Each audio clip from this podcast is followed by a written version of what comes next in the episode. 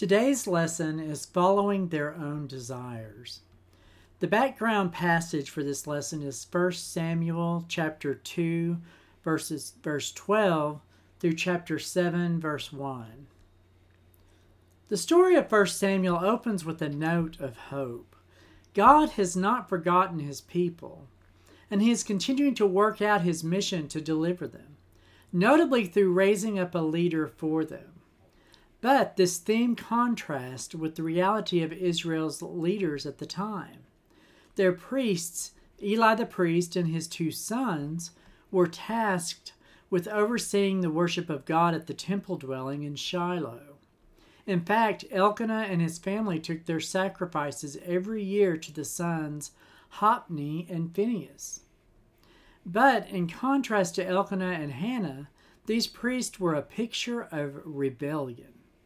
God was about to judge them, and he was raising up Samuel to take their place as the leader in Israel. The activity of God that began in 1 Samuel chapter 1, a long awaited son of a faithful couple, was given to the Lord so his life might be wholeheartedly devoted to God's mission in the world. In contrast, we'll now look at a family that undermined God's mission in the world and see how God responded to their sin. The first point in this lesson is the priest's evil sons are contemptible. We find this in 1 Samuel chapter 2, verses 12 through 17, and then following up again in verse 22 through 25. Eli's sons were wicked men. They did not respect the Lord or the priest's share of the sacrifices from the people. When anyone offered a sacrifice, the priest's servant would come with a three pronged meat fork while the meat was boiling and plunge it into the container, kettle, cauldron, or cooking pot. The priest would claim for himself whatever the meat fork brought up. This is the way they treated all the Israelites who came there to Shiloh. Even before the fat was burned, the priest's servant would come and say to the one who was sacrificing, Give the priest some meat to roast because he won't accept boiled meat from you, only raw. If that person said to him, The fat must be burned first, then you can take whatever you want for yourself, the servant would reply, No, I insist that you hand it over right now. If you don't, I'll take it by force. So the servant's sin was very severe in the presence of the Lord, because the men treated the Lord's offering with contempt. Now Eli was very old. He heard about everything his sons were doing to all Israel and how they were sleeping with the women who served at the entrance to the tent of meeting. He said to them, Why are you doing these things? I have heard about your evil actions from all these people. No, my sons, the news I hear the Lord's people spreading is not good. If one person sins against another, God can intercede for him. But if a person sins against the Lord, who can intercede for him? But they would not listen to their father, since the Lord intended to kill them. Up to this point in the narrative of 1 Samuel, the importance of Eli has been as a background character.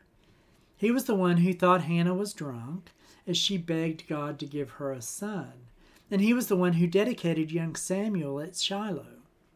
Now we encounter Eli again, but this time it's on account of his children. Note the immediate contrast that's set up between Hannah and Eli's sons. In 1 Samuel chapter 1 verse 16, Hannah asked Eli not to misunderstand her situation of despair and thereby think of her as a wicked woman. Rather, she was praying intensely to the Lord for a son. The extended introduction of Eli's sons here uses the same language, but without negating it. They were wicked men, with a lack of respect for the holiness of the Lord. God's priests were evil. The author of 1 Samuel gives two lines of evidence for this claim of wickedness. First, the sons refused to follow the Lord's instructions on how sacrifices were to be treated and used after they had been offered. Remember that the priestly tribe of Levi was not given an allocation of land in the Promised Land. with the exception of a number of cities and pasture lands for their livestock. By God's design, the priests and their families' daily provisions of money and food depended largely on the tithes and sacrifices of the people. The law instructed that sacrifices to God required burning animals along with the fatty portions, the best parts. Then, depending on the type of sacrifice, the priest and their families could eat the breast and thigh. And sometimes a portion will be given to the worshiper and his family. This wholly organized system had devolved in Shiloh. However, as the priest Hophni and Phinehas took advantage of their position and the people coming to them to offer their sacrifices. Instead of taking their assigned portion and the people coming to them to offer their sacrifices, um, they, they, they, instead of ta- when the people came to offer sacrifices, instead of taking their assigned portion, they would take whatever portion they could get by chance with a large fork. Additionally, they would take by force, if necessary, fatty portions of the meat, which were reserved for God alone. In this way, they had treated the Lord's offerings with contempt. These priests were arrogant thieves who hindered the worship of God. The second evidence of these priests' wickedness was that they were committing sexual sin with the women who served the Lord in Shiloh at the entrance to the tent of meeting. It's clear from Eli's rebuke, rebuke that he knew what his sons were doing, and he even participated to some degree. As a parent, he rightly was concerned about their deplorable behavior. What's worse, one of these sons was going to assume his father's post when Eli passed away. The passage makes it clear that Eli was very old Therefore, the nature of his successor was front and center. These wicked, foolish sons were set to become high priests of the Lord. If they were doing these kinds of things in their current position, who knows what they would do when elevated to the foremost role in the priesthood? Eli confronted his sons, but it was to no use. For their, their errors Hop, Hophni and Phinehas would not listen to their father's warning because the Lord had already set their judgment in motion. They wanted to ignore God and live according to their own lusts. So God would give them exactly what they desired the wages of their sin, death. Eli warned that God can intercede for a sin committed against another person, but no one can intercede for a sin committed against God. That is, no one except God Himself. In His grace, the Lord provided an advocate for sinners. Jesus Christ, the righteous Son of God, in Him alone we find forgiveness and salvation from all our contemptible sins. Thankfully, the Lord is gracious to forgive sins and has given us Jesus for this purpose. But we must never, ever downplay God's just wrath against sin. The second point today is the priest's evil sons are rejected. We find this in 1 Samuel chapter 2 verses 30 to 34. Therefore this is the declaration of the Lord, the God of Israel. I did say that your family and your forefathers' family would walk before me forever. But now this is the Lord's declaration. No longer. For those who honor me, I will honor but those who despise me will be disgraced. Look, the days are coming when I will cut off your strength and the strength of your forefathers' family, so that none in your family will reach old age. You will see distress in the place of worship, in spite of all that is good in Israel, and no one in your family will ever again reach old age. Any man from your family I do not cut off from my altar will bring grief and sadness to you. All your descendants will die violently. This will be the sign that will come to you concerning your two sons, Hophni and Phinehas. Both of them will die on the same day. Eli confronted his sons, but to no avail. Then God sent an unnamed messenger to Eli to confront him for his own part in the sinful happenings at Shiloh. The messenger from God began by highlighting the many great privileges that God had bestowed upon Eli's ancestors, Eli himself, as well as Eli's family. Way back in Egypt, God had revealed himself to Moses and Aaron to call them to lead the Israelites. Of all the tribes, God had chosen the Levites, and specifically the family of Aaron, to be his priests. Aaron's descendants would offer sacrifices to God on behalf of the Israelites so that they could maintain their covenant relationship with Him. They alone were allowed to come near to God in the sanctuary to wear a holy ephod and to meet with Him, thereby representing the people before God and God to the people. Furthermore, this family shared in the privilege of eating from the food of offering of the Israelites. Theirs was a great privilege. They spent their lives among and doing the holy things of God. But Eli and his sons had despised their privilege. We've seen how Hophni and Phinehas took advantage of their station. Now we learn that Eli had chosen to prioritize his sons over his sovereign Lord. Eli had attempted to rebuke them, but he failed to reject them as priests for their failures. So instead of aiding others in their worship of God, they had detracted from it. Therefore, punishment was coming, and their privilege made God's decision all the more stark. God declared his righteous judgment. Previously, the Lord had declared that the priesthood would belong permanently to Aaron's family, as long as the law of Moses was in effect. But that did not mean the same family descended from Aaron would carry out the duties of the high priest. Within the confines of God's promises and covenants, he can still punish sin and reward those who honor him by faith. So, to this end, the privilege of the priesthood before the Lord would pass from Eli's family.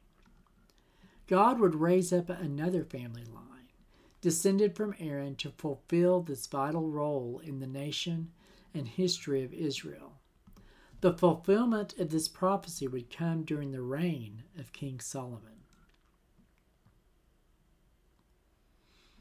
In addition to the loss of the priesthood, there would be some painful consequences for Eli, his sons, and his descendants. We should pay attention to these lest we think we can trifle with God and escape unharmed. God will not be mocked. with the statement, Look, the days are coming, the messenger communicated the magnitude of the coming shift for Eli's family. God will remove their strength so that perpetually Eli's descendants would not reach old age. Death by violence would be the curse upon this family for their cavalier attitude toward the holiness of God. Since this coming shift of priesthood would not happen for many years, God gave an immediate sign of his judgment. Eli's two sons, Hophni and Phinehas, would die on the same day. The son, sons actually thought that they were mighty, able to take what they wanted by force. But in a moment, God would cut them down, displaying his righteous judgment for all to see. 1 Samuel um, chapter 2, verse 30 through 34 does not contain the theme of hope, only judgment. Yet, we can still see hope found in the promise of a faithful priest in the future, and also in the work God was presently doing to raise up Samuel as the prophet, priest, and judge. But for now, God made it clear that he would judge Eli and his sons.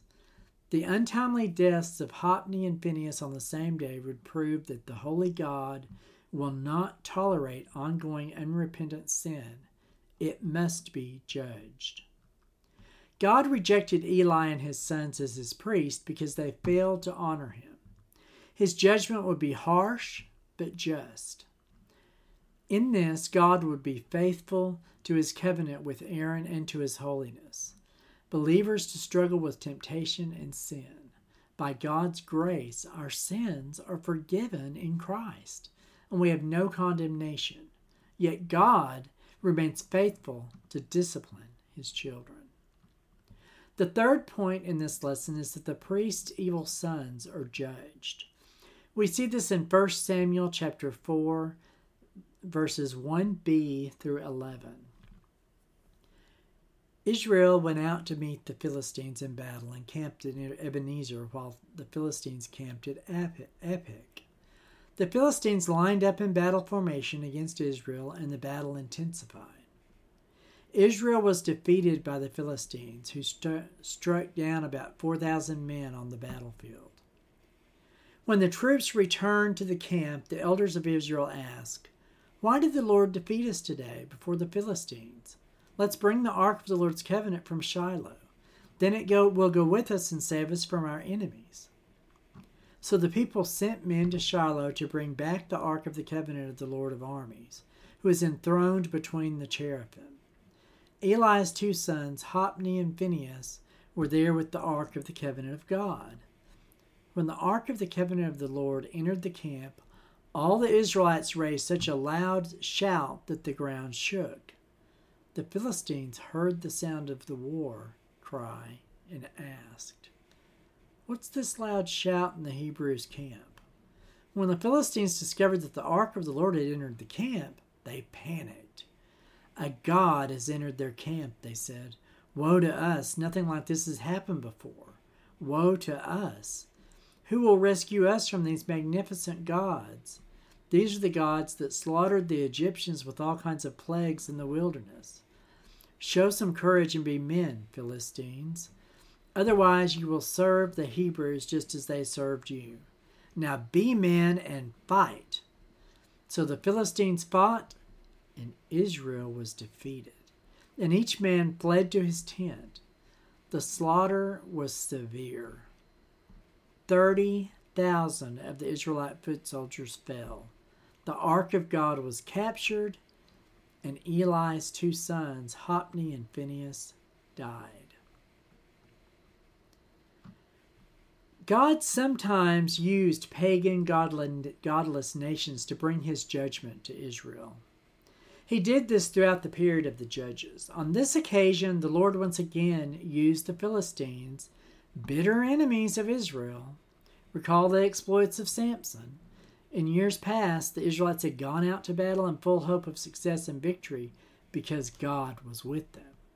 This characterized all their battles under Joshua with one exception Ai, where they suffered an embarrassing defeat because there was sin in the camp and God had not fought for them.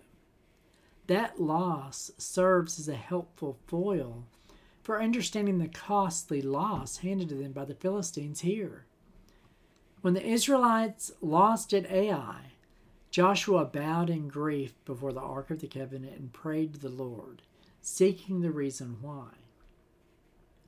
God identified the presence of sin among the people and helped the Israelites to address it. They then went on to fight against Ai and win with the Lord's help. After their losses to the Philistines, the Israelite leaders again returned to the ark, but with a wholly different mindset. They knew that the Lord was responsible for their defeat, yet they didn't connect that reality with the fallout of sin in their midst, namely the sin of their priests, Hophni and Phinehas. They didn't seek the Lord in prayer. They sought, his, they sought his representation and power. Believing God's tangible presence with the Ark of the Covenant would make the difference. The people called for the ark to be brought from Shiloh so it can go into battle with them. This was not unheard of, as the ark had led the way for the people to cross the Jordan River into the Promised Land. And God Himself had commanded it to be present in the march around Jericho. But, having bypassed the Lord of armies, who's enthroned between the cherubim, they sought the Ark of the Covenant as little more than a good luck charm for the people. They looked not to the Lord, but to the ark to save them. But with a note of foreshadowing, the ark was accompanied by Hophni and Phinehas, the two ill fated rebellious priests destined to die. When the ark arrived, Israel raised a battle cry so loud that the ground shook and their enemies encamped across the way took notice. The Philistines were curious what would make a defeated army so exuberant, and then they learned of the arrival of the presence of the ark. The Philistines didn't know the heart of the matter with the Israelites, but they were certainly aware of the optics. The Ark of the Covenant was associated with Israel's God who had slaughtered the Egyptians with the plagues. For the Philistines, the ark functioned like an idol, a mobile representation of the powerful God of Israel. Sadly, it functioned the same way for the Israelites. Such is the human propensity to seek a visual instead of the invisible God. The pagan Philistines did not worship the true God, but they knew he was mighty. Like the fearful inhabitants of Jericho, the Philistines knew that if God were to fight on behalf of Israel, that they would be in trouble. Their only hope, as they understood it, was to fight harder than the Israelites with their God. What the Philistines didn't know, however, was that God was, was once again on their side. So Israel was routed a second time. 30,000 soldiers were killed. The ark was captured and Hophni and Phinehas died on the same day as God had foretold. God vindicated himself here in two ways. First, he proved he will not be a pawn used to advance the purposes of self absorbed people. Unless Israel heeded his word and walked in his ways, he would not fight for them. Second, God proved that he will judge sin keeping his word to put to death the two sons of Eli. God will not turn a blind eye to sin because he is holy and sin is deadly. So people must turn to him to be saved. I would like to close this lesson today with a voice from the church. Paul Copan once said that ultimately God's judgment will come to all who refuse to submit to God's kingdom agenda and instead seek to set up their own little fiefdoms. God grants humans freedom to separate themselves from God. In the end, humans can have their final divorce from God, both as judgment as well as the natural fruit born out of a life lived without God. Let's close in prayer. Heavenly Father, we come to you today and just ask you to open our eyes to the idols that we put in place of you, Lord, and ask ask you to forgive us of our sins. And I ask that the Holy Spirit would come upon everyone who listens upon this message and guide and direct our path toward holiness within you. And I pray, Lord, for those who are sick and hurting today, that you would just be with them and comfort them and raise them up and restore them to what you would have them to be to serve you in the way that you've set forth for them. I pray for anyone else that might just be hurting or troubled today, Lord, that you would just go to them and comfort them. And not only comfort them, but guide them. Illuminate your word to them and give them strength. For it's Jesus' holy and precious name I pray. Amen.